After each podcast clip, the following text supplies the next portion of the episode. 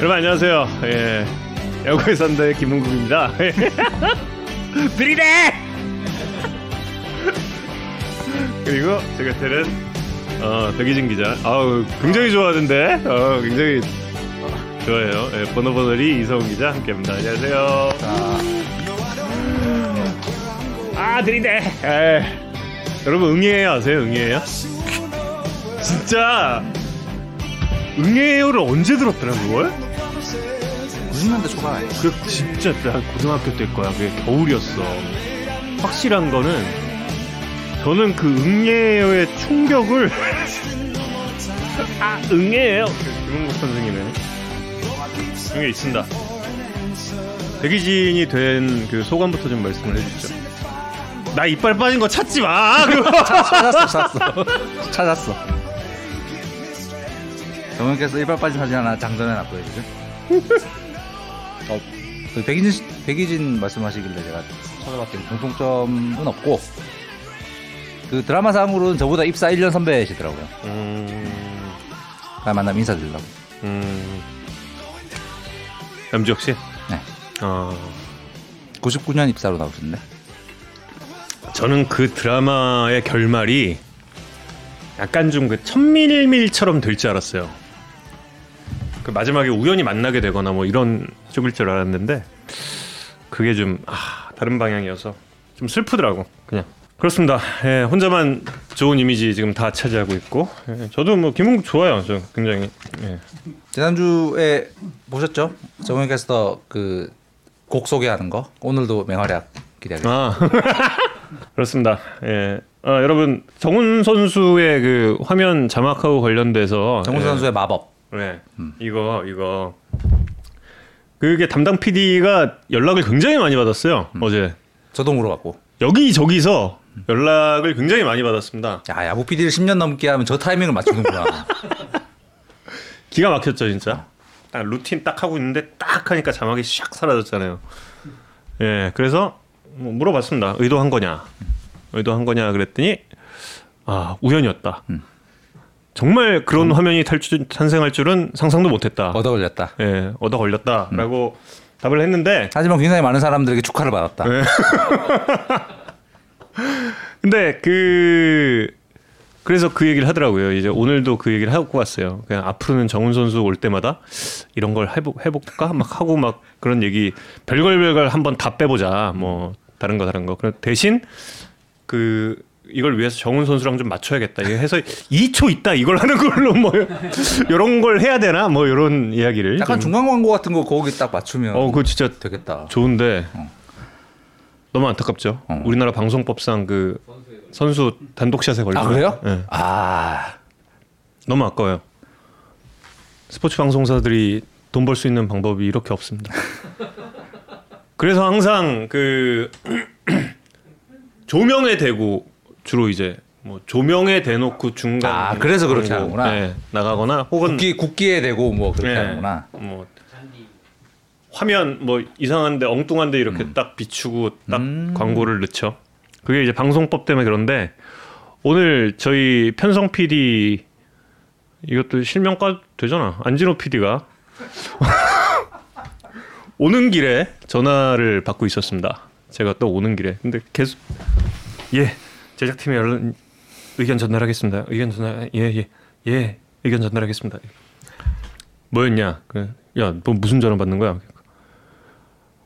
아니 중계 방송을 하면서 왜 이렇게 조명탑을 비추냐고 눈 아파 죽겠다고 그런 전화를 받으셨다 그래서. 아니 근데 그게 방송법 때문에 어쩔 수 없으니까 그거 어쩔 수 없으니까 그러는 건데 그럼 그럼 어디 우린 잡아야 되는 거야 그러니까 치어리더 비추래요. 그러셨대요. 예 그러셨는데 뭐, 뭐 그런 의견도 있을 수 있습니다. 예 모로고리즘 공개 뒤에 예 순위표가 엄청난 자리바꿈이 생겼다는 우리 작가님의 궁금증 대본에 지금 써 있습니다. 이거 어떻게 된 거냐? 오늘 다시 만들어 볼까요? 아 그거는 뭐 제가 말씀드렸다시피 그건 이제 시즌 끝나고 나서 봐야 했고 그 그리고 그건 뭐 제 의견이 아니니까 예 어차피 제가 그 만든 알고리즘에 아 뭐 제가 알고리즘을 만들었다 그러니까 되게 대단한 사람 같은데 그냥 엑셀 파일 엑셀 파일 있다고 있다고 분명히 있어. 확실한 건 저희는 아무도 본 사람이 없습니다. 저희 재현 씨는 실체가 있어. 궁금할 뿐. 있어. 아 오늘 중계 방송합니다. 예, 예 어린이날. 에스비에스에서 잠실 라이벌전, 에스비에스에서 엘두전 어린이날 경기 잡은 게 되게 오랜만 아니에요? 그런 거 같네요. 굉장히 오랜만인 것 같은데요? 음. 저 제가 와서 처음 같은데? 진짜? 그건 아닌 것 같아요. 한 번, 아, 한 번 했다. 음. 한 번 했다. 한 번 한 기억 있다. 어린이날 일 순위가 정말 오랜만에 돌아와서. 네. 그게 진짜 희한하죠? 그... 보통 이제 시청률 이렇게 잡으면 대부분 이제 그 인기 팀들이 있잖아요. 인기 팀이라기보다 고시청률 팀이 몇 팀이 있잖아요. 그럼 그 팀들이 시청률 일, 이 위를 보통 이제 차지하게 되는데 희한하게 어린이날은 엘지 두산이 시청률 잘 나옵니다. 시청률도. 그때도 제가 했던 그 엘지 두산 혹은 두산 엘지였거나 예, 그때도 시청률 야 트레인포크님 기억하죠? 삼, 사 중에 이천십육 년 일 등. 어린이날 중계 때 예, 그때 이야. 그때 삼, 사 중에 일 등이었어요 엘, 엘두가 그거 참 희한해.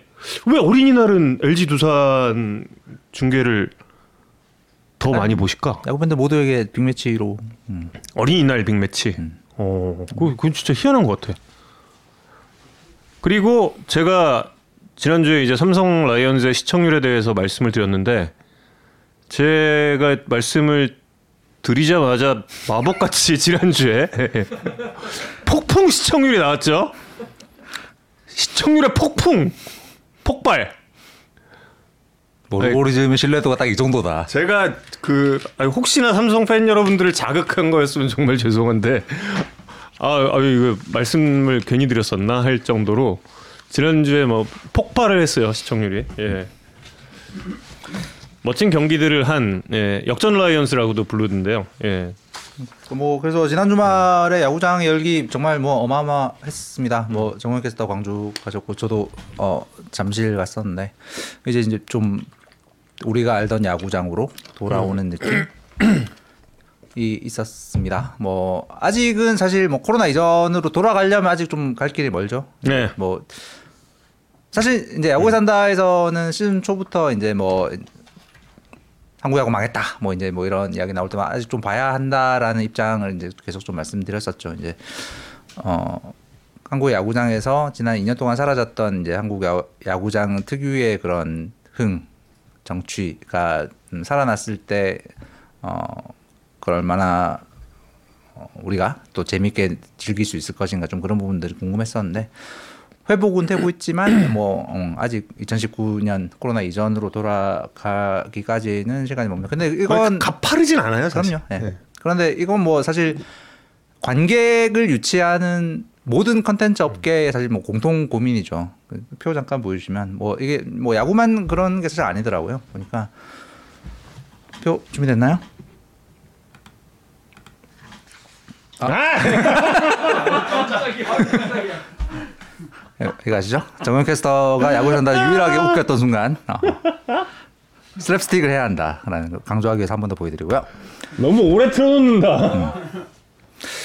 지금 뭐 그 관객을 유치하는 컨텐츠 업계는 다들 뭐 공통의 고민입니다. 음. 한국 영화 업, 업계 같은 경우에는 이천십구 년 때에 현재 뭐 십일 퍼센트 정도의 관객만 들어오고 계시고 어, K리그도 아직 오십 퍼센트 정도, 뭐 야구는 뭐 그나마 조금 나은 편, 칠십 퍼센트 정도 상황이에요. 그래서 이제 우리가 일상의 어떤 리듬, 일상의 습관을 회복할 때까지는 시간이 음. 어, 영화는 진짜 음. 진짜 타격이 크구나. 사실 저건 이제 어, 영화업계 같은 경우에는 이 코로나 상황의 불황 때문에 어떤 흥행작, 음. 기대가 많이 가는 작품들. 뭐 제작이 좀 더 미뤄지거나 개봉이 미뤄지거나 뭐 이런 경우가 있기 때문에 사실 뭐 어 저기 좀 감안해서 봐야 되는 특성이 있긴 합니다만 어쨌든 그렇습니다. 이제 이제 회복이 시작된 과정이고 이제 곧 있으면 완전히 회복되면 음. 이병헌, 유아인 주연의 승부가 개봉하죠. 음. 정우영 캐스터가 출연하십니다. 제가 제가 또 이제 그 예.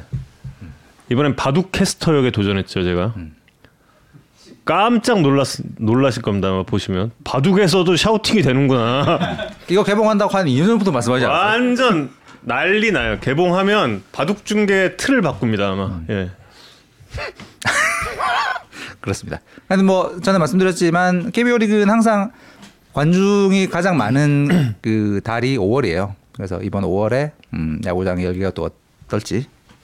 아, 그래도 케이비오 리그가 엄청 진짜 많이 회복했네. 네. 다른 어, 관객 유치, 유치하는 컨텐츠 업계에 비하면 케이비오 리그는 그나마 선전하고 있다. 아, 저는 진짜 궁금한 게 있어요. 음. 막 처음에 시작했을 때 뭐 야구 망했다 망했다 하신 분들 많아요. 야구 망했다. 아니 근데 이게 일반 팬분들이 그런 말씀하시는 거는 뭐 관계가 없어요. 뭐 그럴 수도 있고 거기에 이제 걱정을 해주시는 부분은 정말 그건 뭐라 그럴까 감사해야죠. 그리고 되게 놀란 점은 많은 분들이 또 놀란 점은 야구 관객 수가 줄어든 거를 왜 도대체 팬들이 걱정하냐? 막 이런 반응들이 되게 많았어요. 굉장히 많았어요. 야, 야구 팬들은 정말 착하고 대단하다. 왜 그 관객이 줄은 걸 갖다 관중들이 걱정을 하는 거지? 막 이런 그런 주변의 반응도 있었는데 망했다 망했다 이걸 강조한 일부 미디어는 그럼 이거 살아남으면 어떻게 할 거야? 내가 살렸다 이럴 건가? 난 그게 지금 이해가 안 가더라고. 컵바 망했어, 컵바 망했어, 뭐 이런 분들 있어요. 지금도 있어요, 심지어. 예, 네. 지금도 있죠. 지금도 야, 컵바 망했어, 망했어, 망했. 어, 왜, 왜 저러지? 막 그런 적도 있어요. 네, 지금까지 오면서. 아무튼 예, 사실 그렇습니다. 뭐 그런데 이제 당구 야구계의 뭐.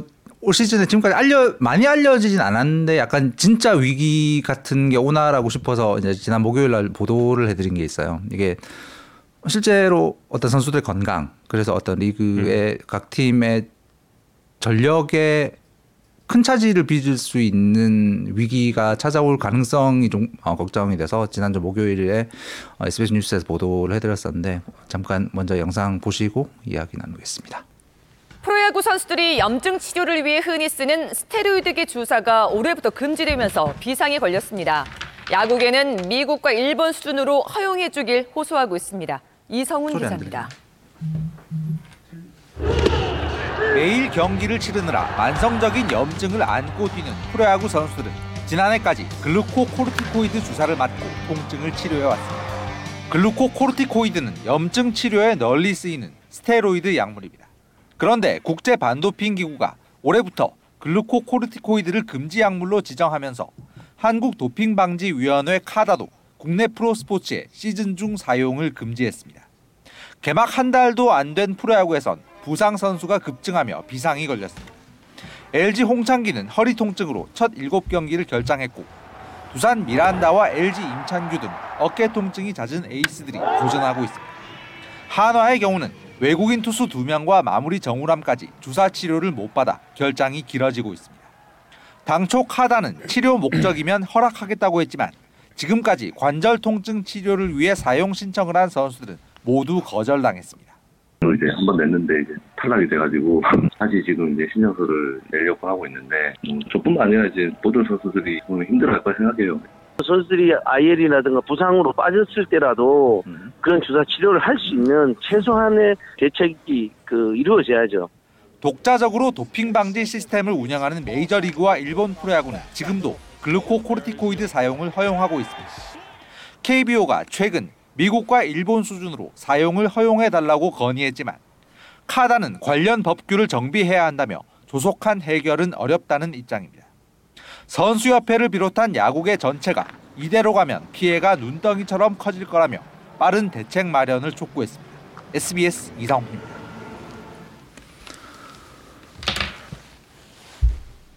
기사에서 이제 예를 든 선수들이 나오죠. 이제 홍창기 선수 시즌 초에 어, 지난해까지처럼 주사 치료를 받았다면 개막전 출전이 가능했을. 그리고 미란다 선수 작년에 어깨 통증 있었죠. 주사 음.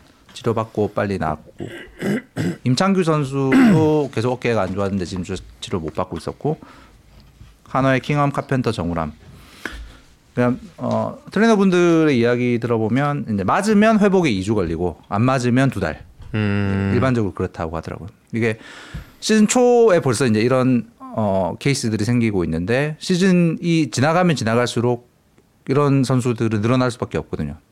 이게 그 메이저리그 좋아하시는 분들은 기사에서 코티존 샷이라고 자주 네. 나오는 그 주사예요. 그러니까 음. 지금도 메이저리그에서는 아까 기사에 잠깐 나왔지만 어, 아예 메이저리그는 독자적인 도핑 시스템을 운영하고 있기 때문에 코, 코, 글루코코르티코이드가 글루코코르티코이드. 금지 약물에 제외돼 있고 일본은 일본 반도핑 기구가 어, 도핑 테스트를 운영하는데 거기는 금지 약물로 와다가 지정을 했으니까 돼 있긴 한데 치료 목적으로 사용 신청을 했을 때는 다 허가를 해준다는 거예요. 지금도. 음. 그래서 미국과 일본 선수들은 다 그 주사, 주사 치료를 받고 있는데 우리 선수들은 그걸 못 받아서 피해가 약간 눈덩이처럼 커지고 있고 점점 커지지 않을까라는 이제 걱정을 담아서 리포트를 했었는데 어, 뉴스 이후에 카다 입장이 조금 바뀌었습니다. 그래서 어, 오늘 확인한 게 그 임찬규 선수가 그 이 주사에 치료 목적 사용 허가를 받았습니다. 음. 처음으로 관절이 아픈 선수로서는 처음 받았어요.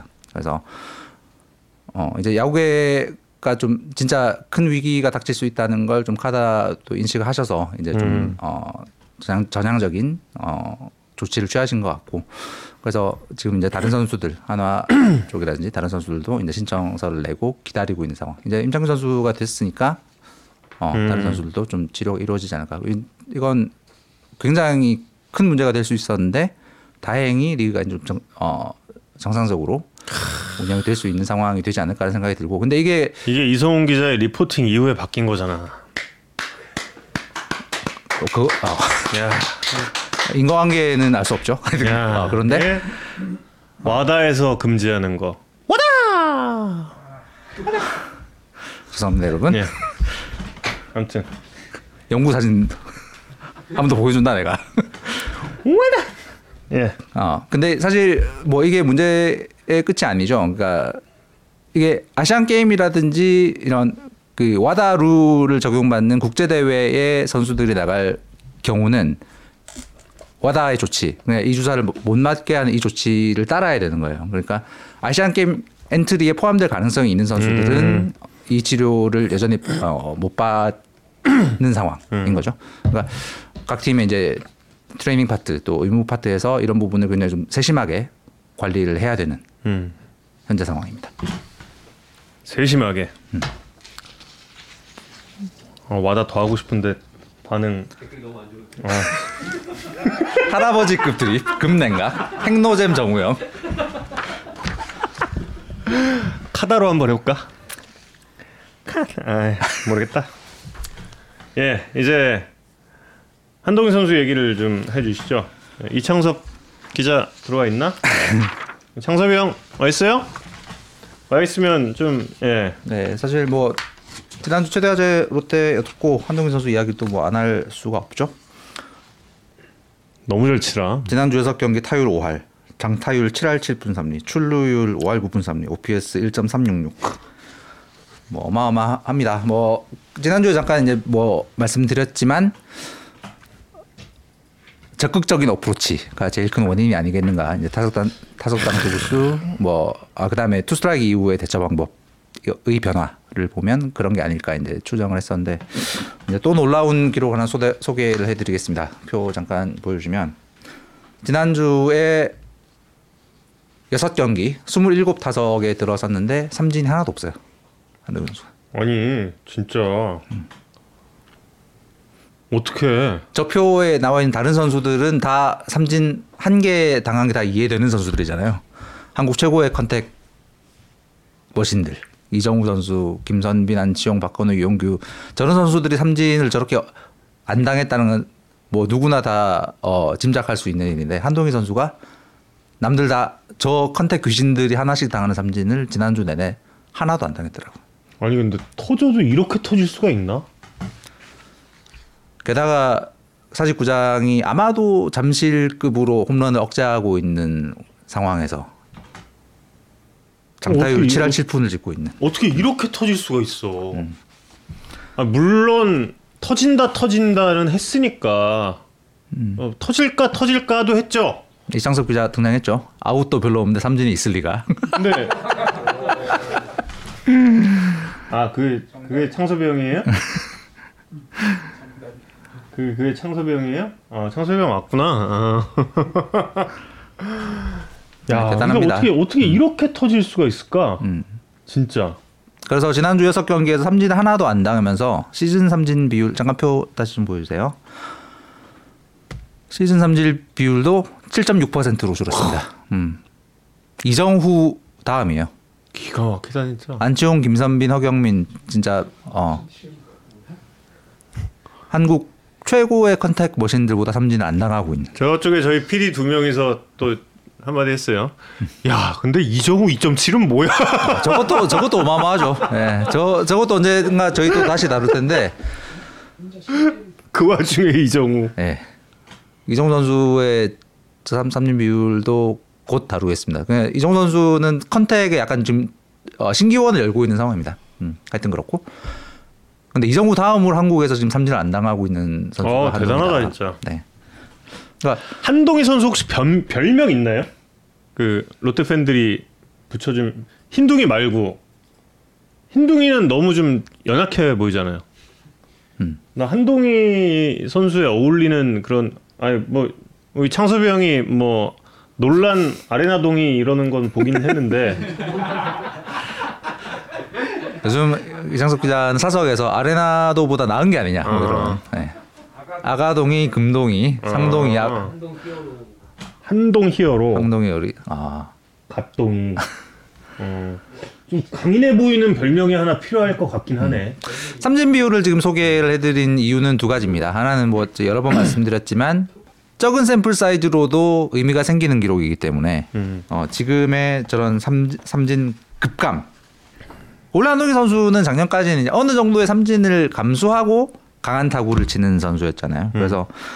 작년 삼진 비율도 십구 점 이 퍼센트, 그러니까 리그 평균보다 아주 약간 높은 정도의 수준인데 이걸 십이 퍼센트를 깎아버린 거예요. 아니, 어떻게 저런 건 약간 어, 처음 보는 거예요. 우리 지난주에 얘기했던 최정 선수보다 지금 더, 더 삼진 비율을 감소시킨.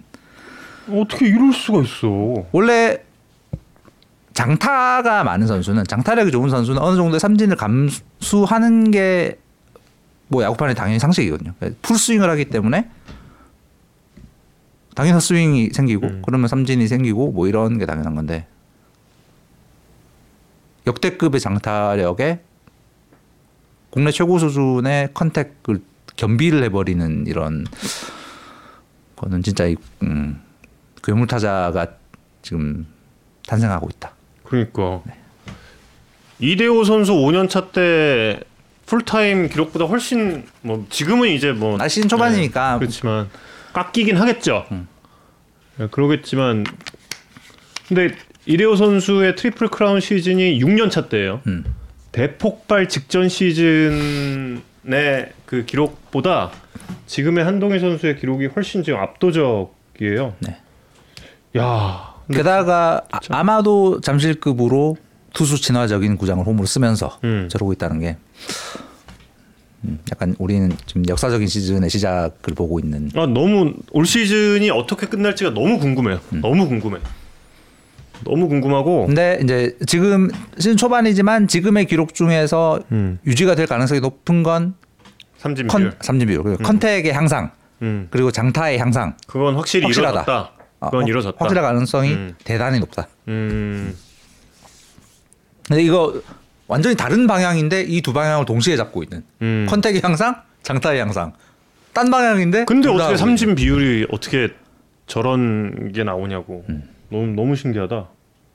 저희가 뭐 야구 산다에서 여러 번 음. 말씀드린 주제 중에 하나가 한국 야구의 우타 거포 전체적으로 우타자가 감소하고 음. 우타 거포도 성장이 더디고 뭐 이런 말씀 작년까지 많이 들었었는데.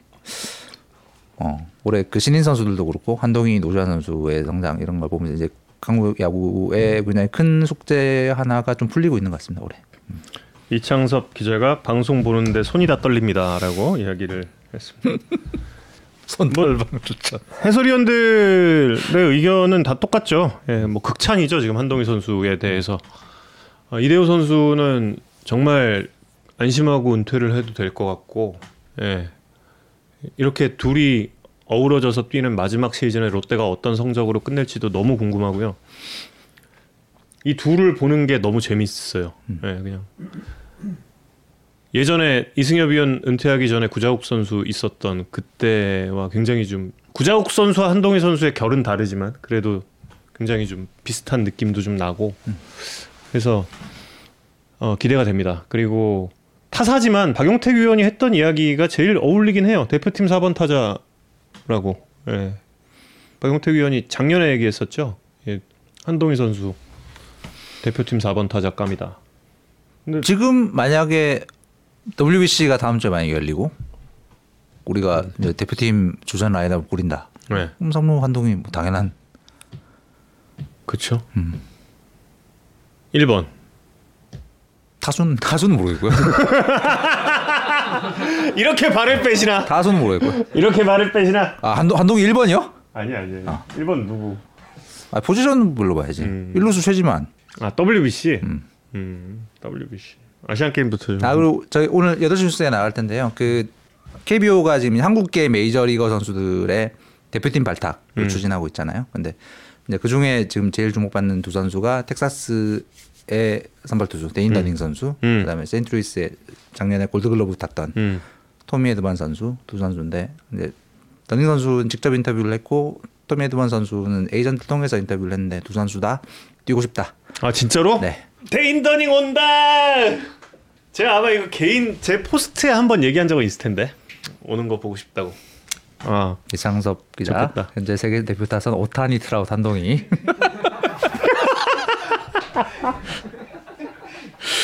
아, 네. 창섭 씨 여기 안 와요 한번? 여기, 여기 한번 오지? 아, 옐카만 가지 말고 여기도 좀 와요. 네?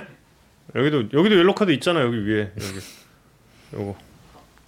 케이비오 케이비오에서 보고 있는 그 한국계 선수들이 여섯 명 있더라고요. 음. 그, 아니, 그 대상이 되는, 그러니까 선발한다가 아니라 어, 음. 대상이 되는 선수가 여섯 명 있고, 데인 더닝, 토미 에드먼, 음. 랩 스나이더, 음. 미치 화이트, 그다음에 랩 스나이더는 돼요?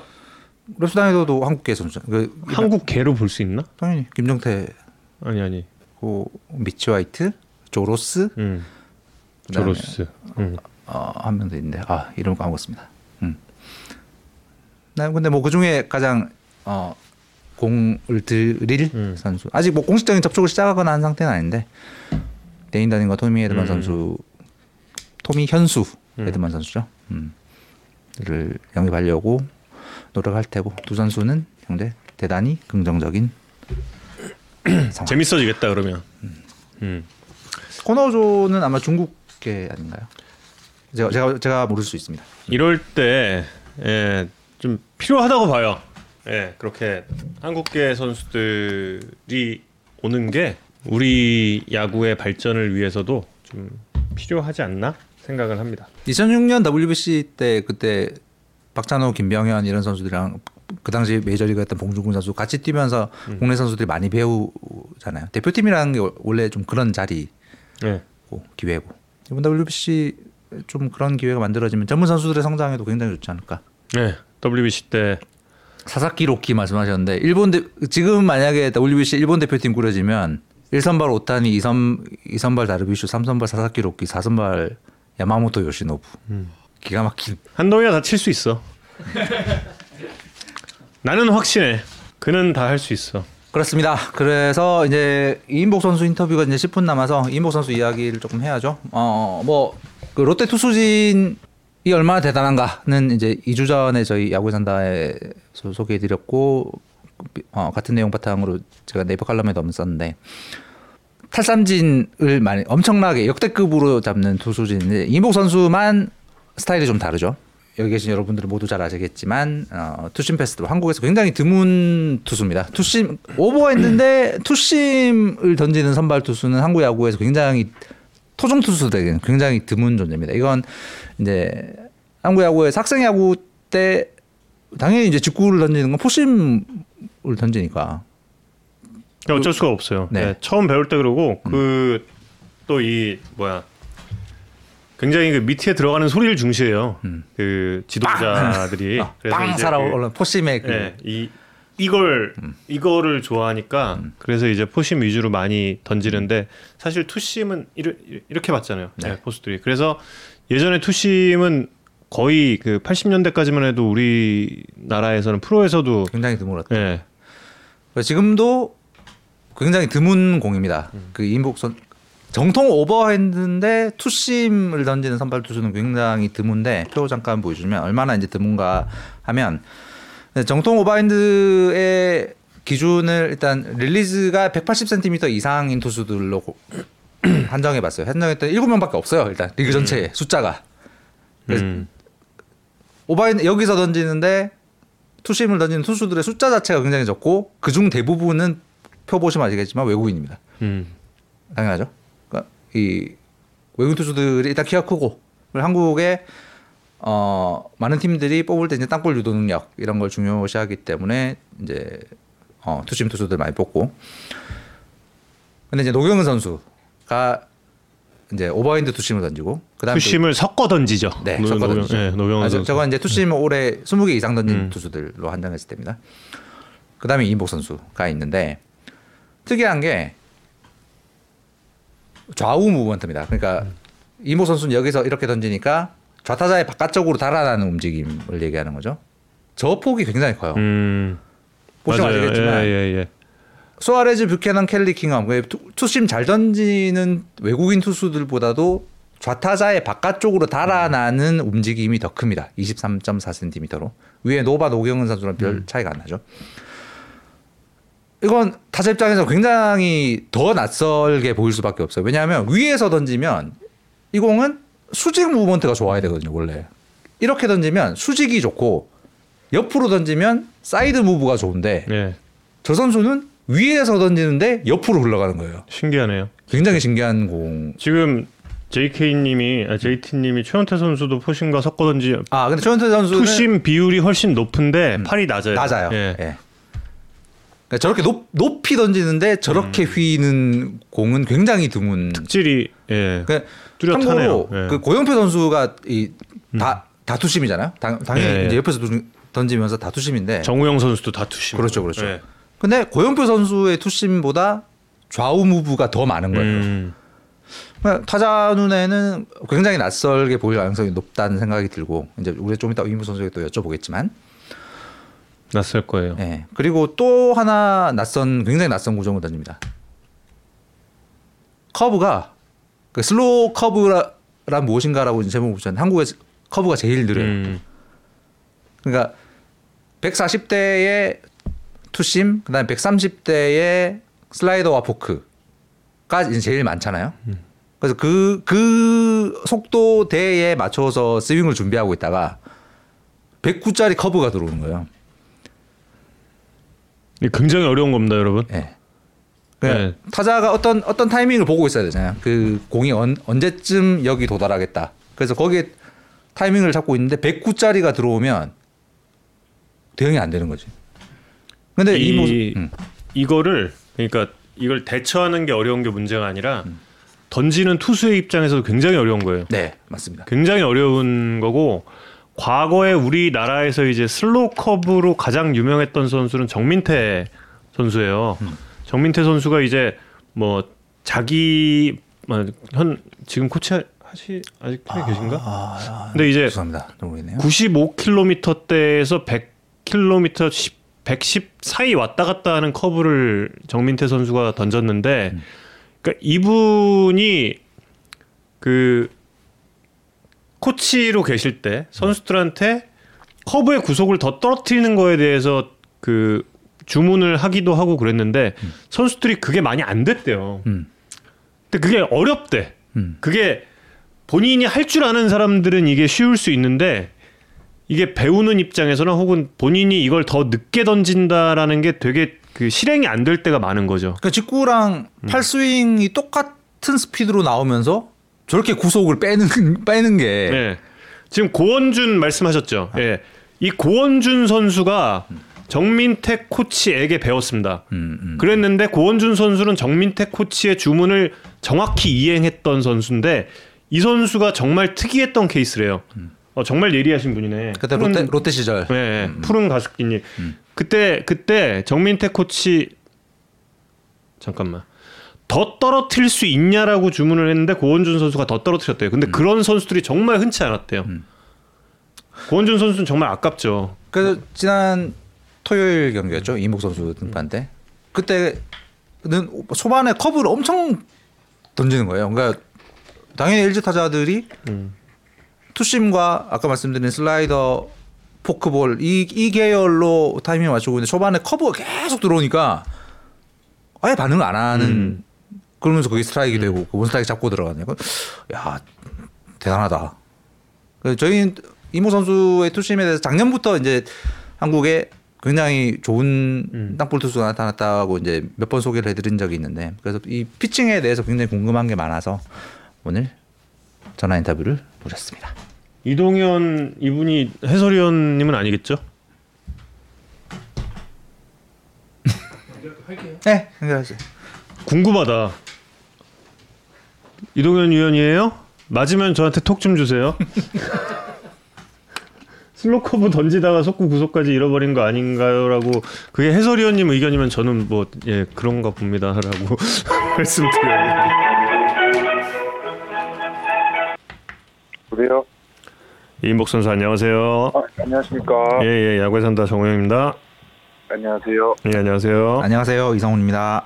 네 안녕하십니까. 단독 이 위 축하드립니다. 네 감사합니다. 네 숙소세요 오늘? 네 그 숙소에 있습니다. 아, 아 케이티랑 경기가 있죠 이제? 네 내일부터 경기 있어가지고. 예예 예. 에스비에스 스포츠에서 중계 방송을 해드립니다. 네. 많은 시청 부탁드리겠습니다. 아니 근데 그 열심히 하겠습니다. 어, 이번 주에는 혹시 언제 언제 예정이세요? 저는 로테이션상 금요일이에요. 금요일 음... 삼성전이네요. 네네네. 음... 어 지금 팬들이 굉장히 신기해하고 있어요. 이인복도 웃네라고 댓글을. 웃습니다 저도. 아, 그 주말에 굉장히 다양한 무표정이 화제였잖아요. 다양한 다양한 표정의 무표정. 네. 평소에는 그보다 훨씬 다채로운 표정이시라고 알고 있는데 맞습니까? 평소에는 그냥 똑같이 표정 변화 있고 하는데요. 음. 야구장에서는 조금 표정이 많이 없는 것 같아요, 저도. 아, 왜, 왜 그래요? 그 본인이 그걸 좀 의식을 하고 있는 건가요? 아니면 의식은 안 하고요. 그냥 야구할 때 그냥 아... 표정이 조금 제가 포커페이스 하려고 한 게 아니라 음. 그냥 저절로 그냥 집중해서 그렇게 되는 건지 제가. 음. 표정이 계속 그렇더라고요. 근데 음. 약간 그 경기 후 승리 투수 인터뷰 때도 다양한 무표정이 아니었던가 뭐 이런 이야기가 있던데. 좀 어색해서 그랬던 것 같아요. 어... 별로 막 그런 거에 대해서 뭐 본인이 이걸 뭐라 그래야 되지? 그동안 뭐 많이 안 해봤다거나 그래서 그런 건가요 혹시? 그쵸. 뭐 인터뷰도 많이 안 해보고 좀 음. 화면에도 많이 안 나와봐서 뭐 그런 것 같은데 그냥 저는 뭐 평상시에 있었는데 계속 표정이 없다고 주위에서 말씀해 주시는데 저는 뭐 잘 생각을 안 해봐서. 그럼 이제 좀 그 표정을 달리 할 그런 의향도 좀 있나요? 뭐 기분 좋으면 기분 좋은 표현을 할 수 있을 것 같아요. 음... 이만 명 넘는 잠실에서 던지는 기분은 어땠습니까? 일단 뭐 던지기 전부터 음. 팬분들이 많이 오실 거라고 다 알고 있어가지고요. 음, 음. 지금 기대를 많이 했는데 음. 뭐 기대와 달리 또 저도 성적이 좋게 나와서 음. 뭐 팬들한테 뭐 좋은 뭐 모습을 보여줘서 저는 또 기분이 좋았습니다. 조금 더 아드레날린 이렇게 솟은 게 생애 최고 호투의 원동력이 됐을까요? 네, 팬분들이 많으면 선수들은 더 이렇게 아래에 올라올 수밖에 없거든요. 음, 그래가지고 음. 저도 더 좋은 성적이 나온 것 같아요. 아 그래도 평상시에 말투도 차분하네요. 네, 좀 차분한 편이에요. 네, 지금 제 목소리까지 이제 점점 지금 깔릴라 그래요. 아, 어, 그 팬분들께서 이인복 선수는 사투리가 옮지 않았다고 신기해하시는 분들이 있습니다. 사투리요? 네. 아 저는 부산 출신이 아니어가지고. 아 아니, 근데 아니, 부산 그러니까 아닌데도 없는 사람들이 되게 많거든요. 아 진짜요? 네. 근데 안, 안 되던데요. 저 쓰고 싶은데 쓰면 다 이상하다 하고. 어, 안치홍, 아, 그럼... 안치홍 선수가 약간 흐른 것 같은데. 고등학교 선배 아닙니까, 안치홍 선수? 네, 치홍 형 일 년 선배예요. 어. 네. 고등학교 선배가 이인복 선수 등판할 때 제일 바쁜 야수잖아요, 사실. 치홍 형이 지금 제일 바빴죠. 아, 혹시 뭐 이렇게 어, 뭐 이렇게 밥을 산다든지 이런 게 있나요? 이인복 선수 등장한 날은 특, 특히 더 바쁠 것 같은데.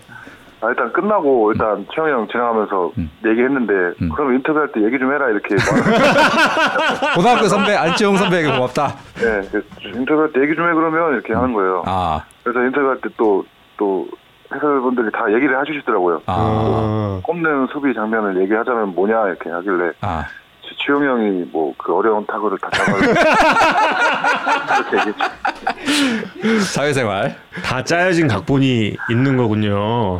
생각은 하고 있었습니다, 확실하게. 제가. 어, 오지환 선수 타구에 팔복 맞은 거는 괜찮은지 걱정하시는 분들도 많은데요. 예, 다행히도 그냥 왼쪽 손목 조금 아래쪽 맞아가지고 글러브랑 음. 살짝 같이 맞은 것 같아가지고 음, 음. 저도 순간 맞았을 때는 조금 손이 좀 말려 들어갔는데. 음. 좀 있다 보니까 바로 풀리더라고요. 음. 네. 그날 혹시 땅볼아웃 몇 개 잡았는지 기억나세요? 어, 열 개는 넘지 않았을까요? 네, 열세 개 잡으셨더라고요. 아, 네, 열세 개. 그 요즘은 이렇게 딱 던지는 순간에 아, 요거 땅볼 됐다 이런 느낌이 딱 드, 드나요? 어떤가요? 그러니까 제가 던졌을 때 궤도가 좀 그냥 생각한 것보다 좀 낮게 잘 들어가는 거의 뜬 공에 나올 거라 생각은 잘 안 하고 던져요. 음. 그냥 제포로 그냥 무조건 저건 땅볼 나온다고 믿음을 갖고 던지기 때문에 음. 그래가지고 뭐 좋은 날은 아, 다 땅볼 나오겠다 생각하고 던진다. 음. 아 근데 방금 너무 웃겼어. 아 열세 개 이렇게. 아니 근데 네. 그 원래 포심 던졌잖아요. 네. 근데 거기서 이제 투심으로 좀 전환을 하게 된 그 계기라든지 이런 게 있었을까요? 일단 포심 자체 구위가 조금 다른 투수보다 좀 많이 떨어지는 편이었어요. 스피드가 똑같이 사십 중후반에 나와도 조금 힘이 없다고 주위에서 음. 다 얘기를 해주시더라고요. 그래서 저도 저만의 색깔을 찾으려고 하다 보니까 음. 투심을 던지게 된 것 같아요. 근데 투심을 던지면 네. 보통 투심을 던질 때 많은 투수들의 선택이 아무래도 이게 그 몸쪽으로 우타자 몸쪽으로 파고 들어야 되니까 네. 팔을 좀 내리잖아요. 네. 근데 이인복 선수는 그런 선택을 하지 않았더라고요. 저희가 네, 그냥, 그냥 이렇게 자료만 네, 네. 봤을 때는 네 그냥 일단, 음, 똑같은 네. 폼으로 던지는 건가요? 네, 뭐 폼에서는 저는 뭐 바뀐 건 없다 생각하고요. 음. 그냥 똑같은 폼에 그냥 포심이라 생각하고 투심을 자꾸 던지기 때문에 뭐 폼적으로는 부분은 아예 변화를 준 거 없는 것 같아요. 음. 원래 그 전에도 이렇게 오버핸드 투심을 던지는 투수가 혹시 주변에 있었나요? 어 저희 롯데에서는 없었던 것 같아요. 그렇죠. 뭐 음. 제가 보고 배운 게 아니라 어. 그냥 제가 야구를 하다 보니까 몸으로 느껴서 한 것 같아요. 그게 어. 딱 이 느낌 아 이거 되겠다 싶은 이 영접한 날이 있었나요? 특별히? 일단 저는 처음에는 믿음이 없었는데요. 음. 포수들이 공 잡다 보니까 어. 괜찮다 괜찮다 좀 많이 얘기를 해주더라고요. 어. 그러다 보니까 저도 어, 될까 될까 될까 하다 보니까. 음. 조금씩 조금씩 잡혀가고 있는 것 같아요. 음. 저희가 지금 그 이성훈 기자가 그 좌우 무브먼트를 확인을 해봤는데, 네. 그, 그 이십삼 센티미터 정도 그 좌타자의 바깥쪽, 좌타자 좌타자 쪽인 바깥쪽이죠. 그러니까 우타자 몸쪽을 파고드는 그런 수치가 좀 기록이 돼 있더라고요. 네. 근데 그게 그 중지가 더 늦게 떨어져서 그런 거잖아요. 그게. 네. 그럼 중지가 확연히 좀 긴가요? 다른 선수들보다? 어, 그건 잘 생각 안 해서 모르겠는데, 음. 어, 다 똑같은 것 같은데. 아니 보통, 예, 아니, 또, 근데 그 투심 그, 그, 좀 특별하더라고요 보니까. 예, 네. 뭐 저는 그냥 생각 없이 던지는 거 보니 던진 거라서. 아, 그 투심 잡고 던지는 순간부터 그냥 그렇게 공이 알아서 가는. 네, 그냥 뭐 그런 어. 거 신경 쓰지 않습니다. 어. 음. 아니 그 어느 야구 방송에서 봤는데 이모 선수가 그 정통 투심 그립으로 던지는 거 하나랑 그다음에 네. 심 안 잡고 던지는 네. 그것도 시험하고 있다라는 걸 봤었는데 네. 음. 혹시 올 시즌에 지금 그 두 그립 다 시험하고 계신가요? 아니요, 그냥 전에 던졌던 거 하나만 달아가고 하나만 하고 있습니다. 아, 겨우, 음. 그냥 겨울에 한번 시험해봤던 걸로? 네, 해봤는데 음. 조금 믿음이 안 가서 아, 안 되더라고요. 아, 네. 그리고 그 영상에서 또 하나 인상적이었던 게 이제 본인의 커브를 굉장히 비하, 스스로 비하하시더라고요. 음. 약간 아, 중학생들 던지는 커브인데 좀 너무 너무 슬로우 커브여서. 어. 네. 안 그래도 조금 전에 이제 그 커브의 속도에 대해서 이야기를 했었는데. 네. 본인은 그 속도가 느려서 약간 불안하신가요? 근데 불안한 건 없는데요. 네. 그러니까 결정구를 쓸 수 당연히 없고요. 저는 제 음. 커브가 그냥 음. 타이밍 뺏는다는 의미로 좀 음. 많이 던지거든요. 카운트를 음. 무조건 잡을 수 있는 음. 구질이라고 생각하고. 그러니까 타자가 그, 절대 상상하지 않을 것. 음. 네, 그냥 이거는 그냥 타자들이 무조건 버린다. 아. 음. 생각으로. 아. 네. 그, 근데 그 엘지전, 요, 토요일 엘지전 때는 초반에 특히 커브 엄청 던지셨잖아요. 네. 그때는, 그건 약간 계획하고 들어가신? 일단 좌타자가 많기 때문에, 음. 투심하고 포크볼 궤도가 좀 비슷한 게 많아서, 네. 그냥 뭐 슬라이더는 좀 몰리면 위험할 수 있을 것 같아가지고, 음. 커브로 좀 카운트를 잡고 가자라고 음. 조금 들어갔는데, 음. 그래서 좀 초반에 커브를 많이 쓴 것 같아요. 어. 어. 그때 진짜 거의 타자들이 반응을 안 하더라고요? 네. 대부분 다른 투수들보다 커브가 확연히 더 느리기 때문에 음. 반응을 안 하는 것 같아요. 그러니까 아. 그 타자들 이야기 들어보면 커브를 치면 아까워서 안 친다고 뭐 이런 이야기도 하더라고요. 그게 네. 그렇게 얘기를 하더라고요. 아. 네. 굳이 이걸 쳐서 음. 하면 뭐하냐 그냥. 그래, 그런 얘기를 진짜 하더라니까요. 이거 이거 쳐봐야 뭐하냐. 네, 그거 그거 내가 쳐봐야 뭐하냐 뭐 이런 생각도 진짜 한대요. 근데 네. 그 뭐 본인은 그렇게 뭐 중학생 커브다 이렇게 이야기를 하지만. 네. 그렇게 느린 커브를 던지는 것도 기술이라고. 네, 그걸 스트라이크 존에 이렇게 탁탁탁 넣을 수 있는 그런 네. 기술이잖아요. 저, 어떻게 보면 저만의 장점이지 않을까요? 그러니까요. 아, 이게 사실 두 번째로 웃었다. 그 뭐냐 그 영상 제가 봤던 영상에서 이인복 선수가 이제 본인의 커브를 대하는 타자들의 마음을 더러워서 안 친다라고 표현하셨는데, 네. 더러워서 안 친다기보다는 이 사, 타자들 정말 약간 어, 상, 정말 상상을 안 하고 있는 느낌이더라고요, 보니까. 음. 네. 그 몇 개 좀. 생각, 네. 아, 말씀하세요. 한, 그, 너, 느리기 때문에 음. 원래는 한 번 멈췄다가 커브가 타이밍 맞는데, 네. 음. 커브는 한 두 번 더 이렇게 하는 것 같더라고요, 타자들이. 아, 두 번, 두 번 멈췄다가. 그러면 그 어, 이인복 선수가 어.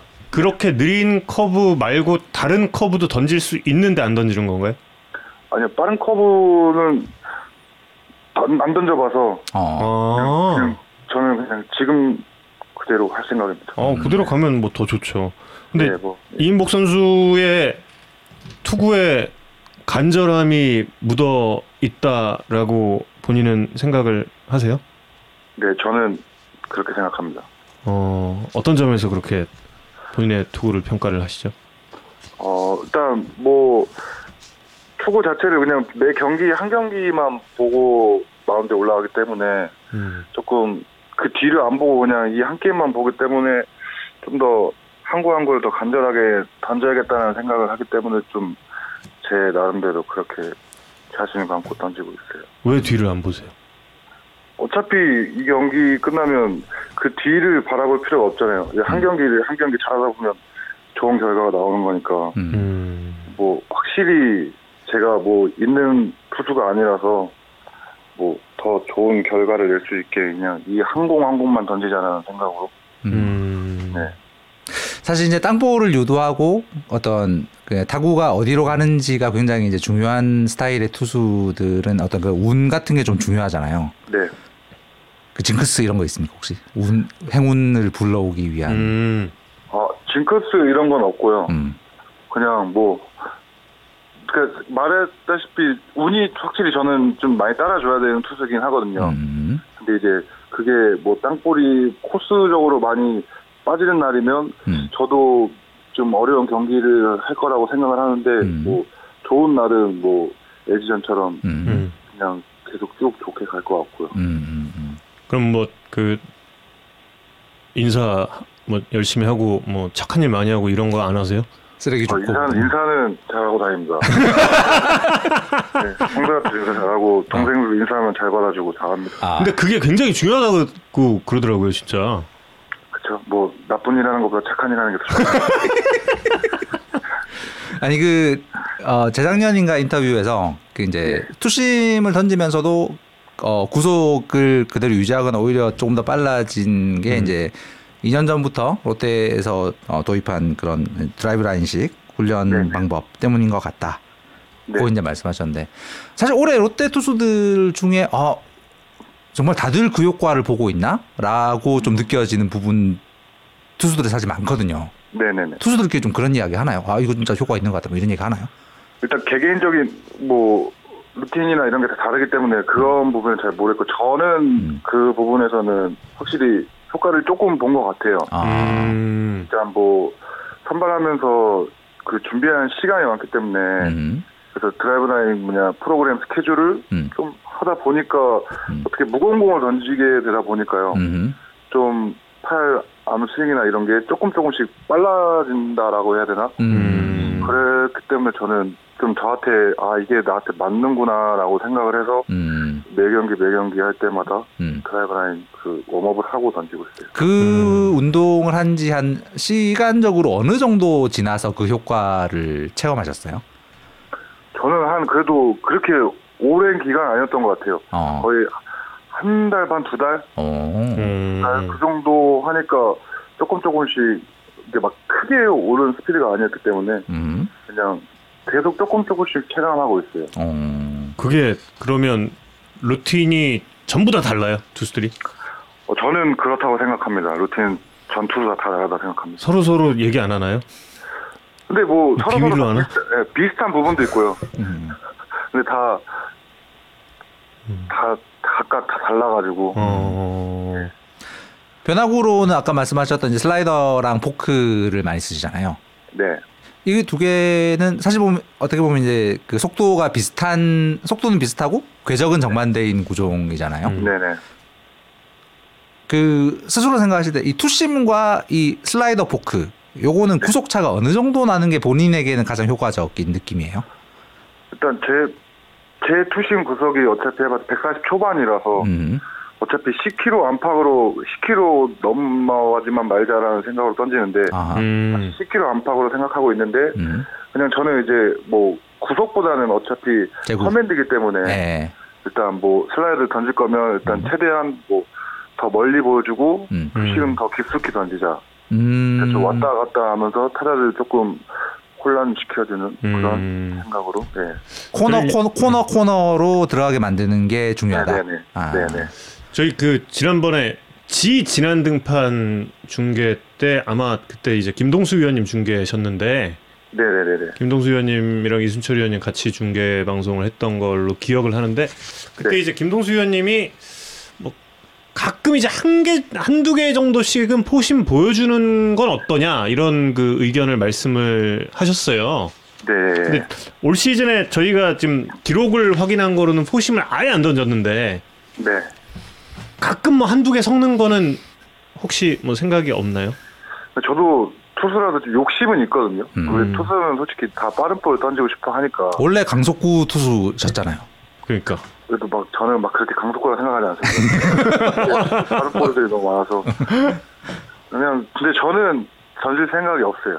아, 하나도 없고요. 음. 하나도요. 음. 일단 뭐 자꾸 제가 만약에 백오십이 하이볼로 빵빵 나온다 하면 음. 던지는데 어차피 포심 잡아도 음. 제가 볼 때는 구속 차이가 별로 없을 것 같거든요. 음. 그래가지고 아싸리 높게 던질 거도 그냥 투심으로 높게 던질까라는 생각은 했어요. 음. 네. 네. 그러면 생각은 하고 실행은 지금 다음 경기나 뭐 계속. 아, 예. 이거 또 다른 질문. 그 롯데 투수들 중에 이 포크볼 장인들이 많잖아요. 네. 그거는 약간 서로 서로 서로 이렇게 좀 어, 가르쳐주고 서로 도와주는 이런 효과인가요? 그립 방면에서는 다 선수마다 다 달라가지고 아. 그냥 이렇게 잡아라 이렇게 잡아라 해도 선수들이 다, 다 다르잖아요. 손가락도 다르고. 그렇죠. 그렇죠. 그래서 근데 어느 정도의 느낌을 서로서로 공유를 많이 하거든요. 음. 포크볼에 뭐 그립을 잡고 어느 스윙에서 어떻게 느낌으로 빠지는가 음. 그런 걸 조금씩, 조금씩 얘기하다 보니까 음.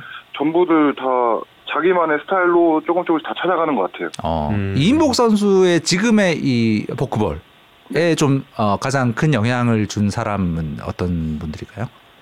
일단 기존에 일단 승민이 형이랑 구승민 선수, 음. 그다음에 원중이랑 뭐 진영이 있잖아요. 음. 진영이. 아, 박진영 선수. 네, 일단 다 셋 다 포크볼이 좋은 투수기 때문에 음. 그냥 뭐 서로의 다 느낌을 물어봤거든요. 근데 음. 다 다 달라요. 음.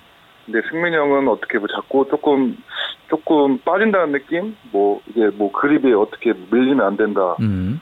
뭐냐, 원준이는 뭐 그냥 잡고 그냥 때리면 된다. 음. 뭐 어, 진영... 왠지 성격 나오는 것 같아. 네, 근데 뭐 진영이는 뭐 다르게 뭐 얘기하고, 근데 그거를 조금 조금씩 음. 제가 뭐 흡수해서 하다 보니까 지금에 되게 음. 된 것 같아요. 아, 좋은 것만 뽑아서 본인이 쓴 그쵸? 거군요, 그러니까. 저, 저한테 맞게. 네. 음. 네. 그 투심 투수에게 또 야구를 잘 모르는 사람 입장에서 되게 궁금한 건, 네. 그 투심이 아니, 좌타자를 상대할 때 음. 네. 투심이 이제 바깥쪽으로 가다가 싹 이제 더 바깥쪽으로 나가서 타자 방망이를 끌어내서 땅볼 유도하는 거랑. 네. 네. 타자 몸쪽으로 샥 가다가 스트라이크 존으로 샥 휘어져서 존 안쪽으로 딱 박혀서 스트라이크 되는 거랑, 네. 뭐가 더 기분이 좋나요? 저는 첫 번째가 더 좋습니다. 음. 땅볼 유도. 네, 땅볼 유도가. 음. 음. 후자도 약간 짜릿하지 않나요? 그렇죠. 어차피 몸쪽으로 들어가서 더 하면 삼진을 음. 잡을 수 있는 음. 더 공이 생기긴 하는데 음. 위험성도 있고, 근데 음. 좌타자한테도 지금 몸쪽으로 투심을 많이 던지려고 하고 있거든요. 네네. 이게 바깥쪽으로 워낙 많이 보여주다 보니까 음. 좌타자들도 몸쪽을 버리고 타자 박스로 계속 들어오더라고요. 아~ 음. 그래가지고 음. 그래가지고 투심도 몸쪽으로 가다 보니까 음. 바깥쪽도 더 큰 시너지를 받을 수 있는. 아~ 네. 그 타석에 붙는 걸 좀 방지하면서 바깥쪽에 음. 이렇게 던지, 네. 던질 수 있는 구역이 넓어지는 효과. 네. 음. 역시 다들 참 치열한 머리싸움이 있어. 아, 재밌네요 진짜. 우타 하나 더 여쭤볼게요. 우타자를 상대로 투심 던지면, 네. 이인복 선수가 의도한 대로 몸쪽으로 샥 휘어들어 들어가면 그거 치면 여기 발목 맞거나 막 배트 부러지거나 막 난리 나는 경우들이 많잖아요. 네. 우타, 배트감 상대, 배트감 많이 들어요. 상대 우타자들이 막 뭐라 그러잖아요. 그러니까 우타자들은 솔직히 타팀 만나면 음. 솔직히 몸쪽만 던지니까. 그러니까요. 그러니까 조금 몸쪽에 약한 타자들은 음. 그 친구를 만나면 더 짜증난다 하더라고요. 어... 원래 몸쪽이 약한데 어... 몸쪽에 계속 휘게 던지니까 음. 이게 안 맞는다 하더라고요. 그러니까 맞아도 조금 파울이 많이 나거든요. 우타자 친구 누구였을까? 좌타자 친구는 기억나는데 이성곤 선수. 네, 성곤이는 뭐 네. 성곤이는 제가 뭐 잘 강하지 않기 때문에 뭐 말 안 음. 하고요. 근데 뭐. 윤석이랑도 많이 뭐 상대를 안 해봐서 모르고. 아, 윤석이는 처음 탑팀에서 처음으로 대결을 했는데 음. 자기가 생각한 것보다 더 휘어 들어온다 더 휘어 들어온다. 네, 음. 그렇게 말해주더라고요. 음. 어 그때 기분 좋았겠어요? 그 얘기 들었을 때? 친구라서 더 좋게 얘기해주나. 포수들도 사실 투심 잡는 거는, 포심 잡다가 투심 잡으면 여기 그 포수들 손 여기 손바닥 밑에 거기 맞아가지고 아파하고 막 그런다는 얘기도 있던데. 아, 이게 떨어지는 걸 많이 봤다 보면요. 네. 근데 이제 제가 투심만 던지기 때문에 포수들도 음. 저의 투심 궤도를 이제 어느 정도 파악하지 않았을까요? 예상하고 있습니다. 음. 예. 음. 현재 롯데 포수들은 다 이인복 선수의 투심 네. 궤도에 다 적응한 상태. 네, 그런 것 같습니다. 음. 어, 데니얼 김 형님 오셨다. 네. 아, 그러시네. 그러네요. 예. 안녕하세요. 롯데 다른 팀에 롯데만큼 우타자들이 많으면 이인복 선수 훨씬 더 편할 텐데, 그죠? 근데 우타자만 있다고 해서 제가 그 우타자 몸쪽에 그냥 다 백 퍼센트 다 던질 수 있는 게 아니기 때문에 음, 음, 음. 뭐 다 다르지 않을까요? 상황상. 음. 좌타자랑 우타자 뭐 지금은 어떤 부담의 차이는 크게 없는. 네, 처음에는 좌타자한테 부담이 엄청 많았는데, 네. 근데 이제 던지다 보면서 제가 막 조금 조금씩 느끼거든요, 저도. 음. 던지면서 저도 타자를 파악해야 되고, 음. 좌타자한테 어떻게 상대를 해야 될까라는 생각을 하는데, 음. 조금 좌타자한테도, 어, 땅볼이 무조건 나올 수 있겠다라는 생각을 좀 들었거든요. 그거는 음. 포크볼, 포크볼의 궤적과, 그게 제일 중요할까요? 포크볼이 어디로 가느냐? 일단, 포크볼로, 저는 포크볼보다 투심이 더, 더 중요하다고 생각하거든요. 아. 좌타자한테 어차피 가다가 낮게 떨어지는 공에 좀 많이 이번에 조금 재미를 봤거든요. 엘지전에. 네네. 네, 제가 생각한 대로 좀 음. 그려져가지고 음. 좀 다음 경기, 다다음 경기도 그렇게 그려지면 저도 뭐 한 단계 발전한 거 아니겠습니까? 오, 네. 오 멋진 멘트. 그 지금 댓글로 올라온 질문인데 이인복 선수는 인복이 있으신가요?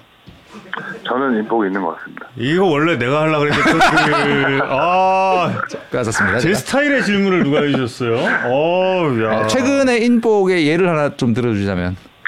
와, 최근에 인복이요? 음. 일단 와, 뭐 조세진 선수의 그 좋은 수비라든지. 아, 그건 너무 많습니다. 수비적인 부분도. 조세진 선수는 그거... 또 고등학교 후배잖아요. 그렇죠. 음. 많이 챙겨줍니까? 인사 깍듯이 잘하더라고요. 구십 도로? 선배님 안녕하십니까? 이렇게. 형이라고 하나요? 선배라고 하나요? 선배라 하더라고요. 아~ 나이를 먹었는지. 열한 살 차 정도 아~ 되겠네요. 예. 음. 아, 갑자기 왜 슬퍼지지? 아, 그 수비, 수비, 수비 말고 다른 인복도 혹시? 다른 인복이요? 음. 아, 다른 인복은 잘 생각해 본 적이 없어가지고. 아. 예. 지금부터 한번 생각해 보시면요. 지금요? 아, 일단 뭐 코칭과 부분 쪽에서도 뭐 많은 인복이 있는 거죠. 저를 음. 좋게 평가해 주시고 음. 이렇게 저한테 기회를 주신 거 보면 저한테는 그것도 큰 인복인 것 같아요. 음.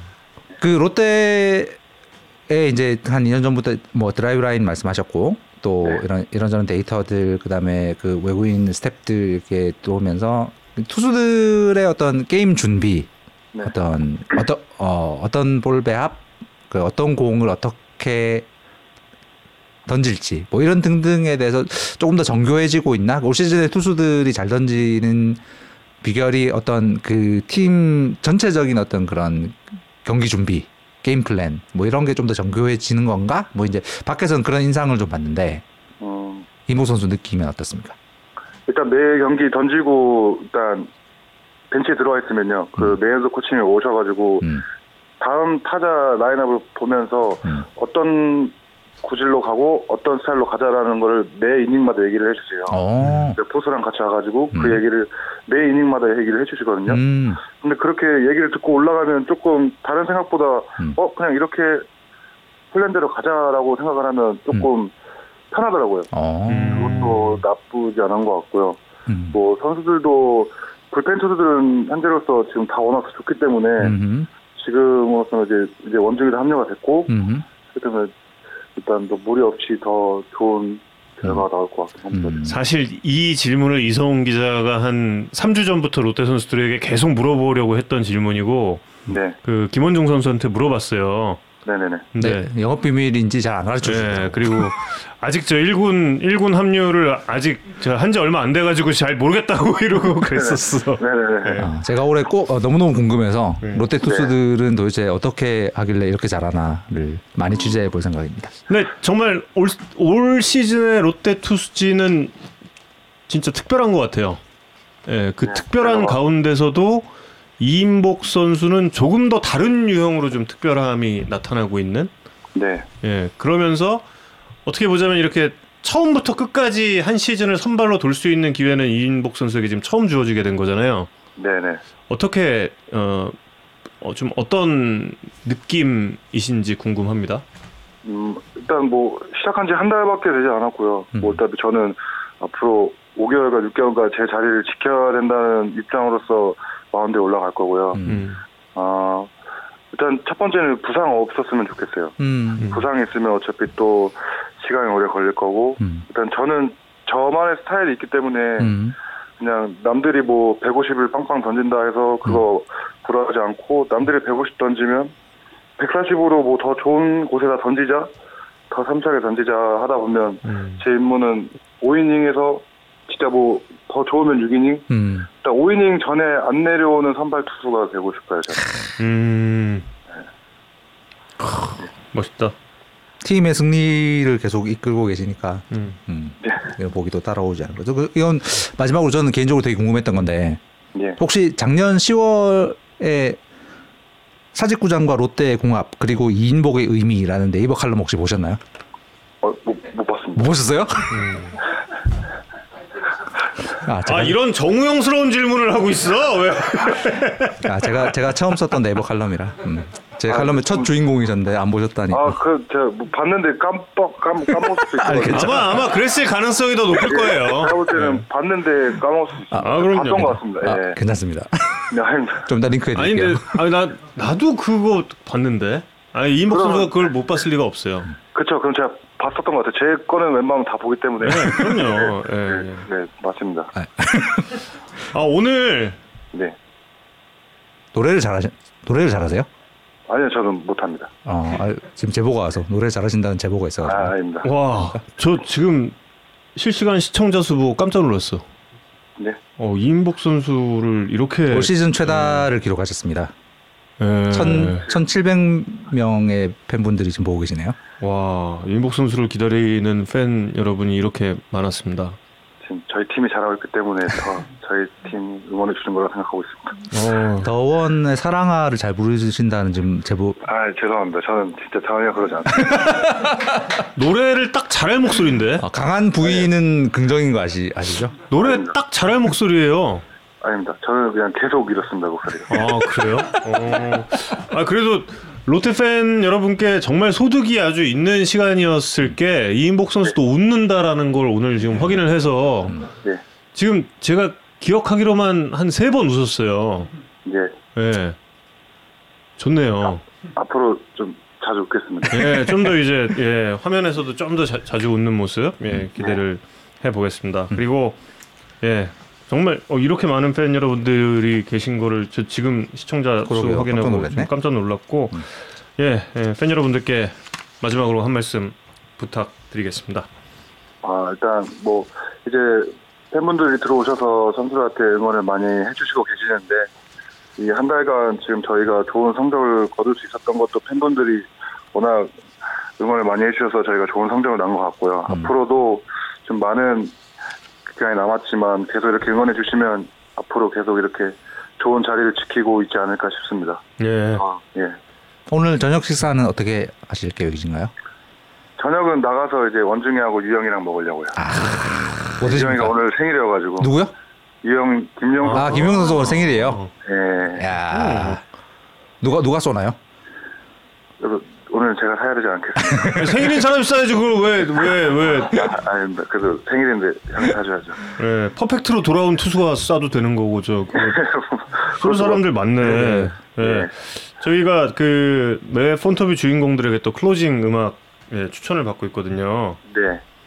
어, 나는 반딧불이라는 곡을 신청을 해주셨네요. 네. 이 곡이 어떤 곡인가요? 그냥 좀 잘 알지 못하는 노래인데요, 대부분들이. 근데 그냥 저 듣다 보니까 가사가 좋아가지고요. 저희가 아까 방송 준비하면서 가사 보다가 네. 저희 단톡방에서 스텝 세 분이 울었어요. 아, 진짜? 가사가 슬퍼가지고. 오. 가사가 좋아가지고 왔다 보니까 가사가 너무 좋다 하다 보니까 좀 제일 자주 듣는 노래인 것 같아요. 음. 나는 이 단톡방에 없나? 왜 나는 안 울었지? 정우영 캐스터가 보기, 본인이 보고 싶은 것만 보는 게 있어서. 어. 아니, 이 가사가 어떤 어떤 가사예요? 뭐, 그러니까 대략 예. 자기는 소개, 뭐 예. 아, 뭔가 뜻이 자기가 빛나는 별인 줄 알았는데 음. 뭔가 자기 그러니까 반딧불이 벌레잖아요. 음. 그러니까 뭔가 개똥벌레라는 막 가사도 나오고 하는데 음. 조금 뭔가 나도 나도 빛날 수 있다라는 음. 뭐 힘을 실어주는 노래인 것 같아요. 아... 네. 이제 점점 별이 되고 가, 어, 계시는 것 같은데. 예. 어, 이인복 선수도 빛나기를 음, 빛나는 네. 스타가 되시길 기원합니다. 네, 감사합니다. 예, 반딧불도 좋고 별도 네. 좋고요. 예, 예. 예. 지금도 빛나지만 더 빛나는 네, 네. 기대를 해 보겠습니다. 네. 이인복 선수 오늘 고맙습니다. 네, 감사합니다. 감사합니다. 맛있게 드세요. 네. 어, 이거 가사 가사 뭐야? 그러니까 가사만 봤는데 아까 막 울라 그랬대. 와. 아, 어? 나는 그 단톡방에 없어? 왜? 잠깐만. 아, 한참 얘기했는데. 뭐뭐 뭐, 잠깐만 기다려봐. 본인 얘기. 본인 이야기가 아니면 신경 쓰지 않는다. 잠깐만. 근데 오늘은 정우영 캐스터가 제목을 제대로 이야기했죠. 가, 가수와 바꾸지 않았죠. 중식이 밴드의. 아, 중식이. 나는 반딧불. 나는 반딧불입니다. 어... 음, 중식이의 나는 반딧불이라고 이인복 선수가 최근에 애청하는 노래라고 해요. 아, 가사 잠깐 읽어드릴게요. 나는 내가 빛나는 별인 줄 알았어요. 하늘에서 떨어진 별인 줄 알았어요. 소원을 들어주는 작은 별. 한 번도 의심한 적 없었죠. 몰랐어요. 난 내가 벌레라는 것을. 그래도 괜찮아. 난 눈부시니까. 어우, 야, 이거 뭐야? 어, 이런 톤을, 이런 톤으로 나레이션 아, 처음 봤어. 야, 정말. 어, 이 노래 한번 네, 저도 들으면서 언더 흥국. 흥국이.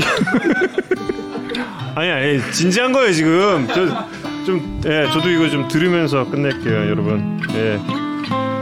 아, 더 많은 반딧불들이 빛날 수 있게 예, 오래오래 폰터뷰 예, 추진해 보겠습니다.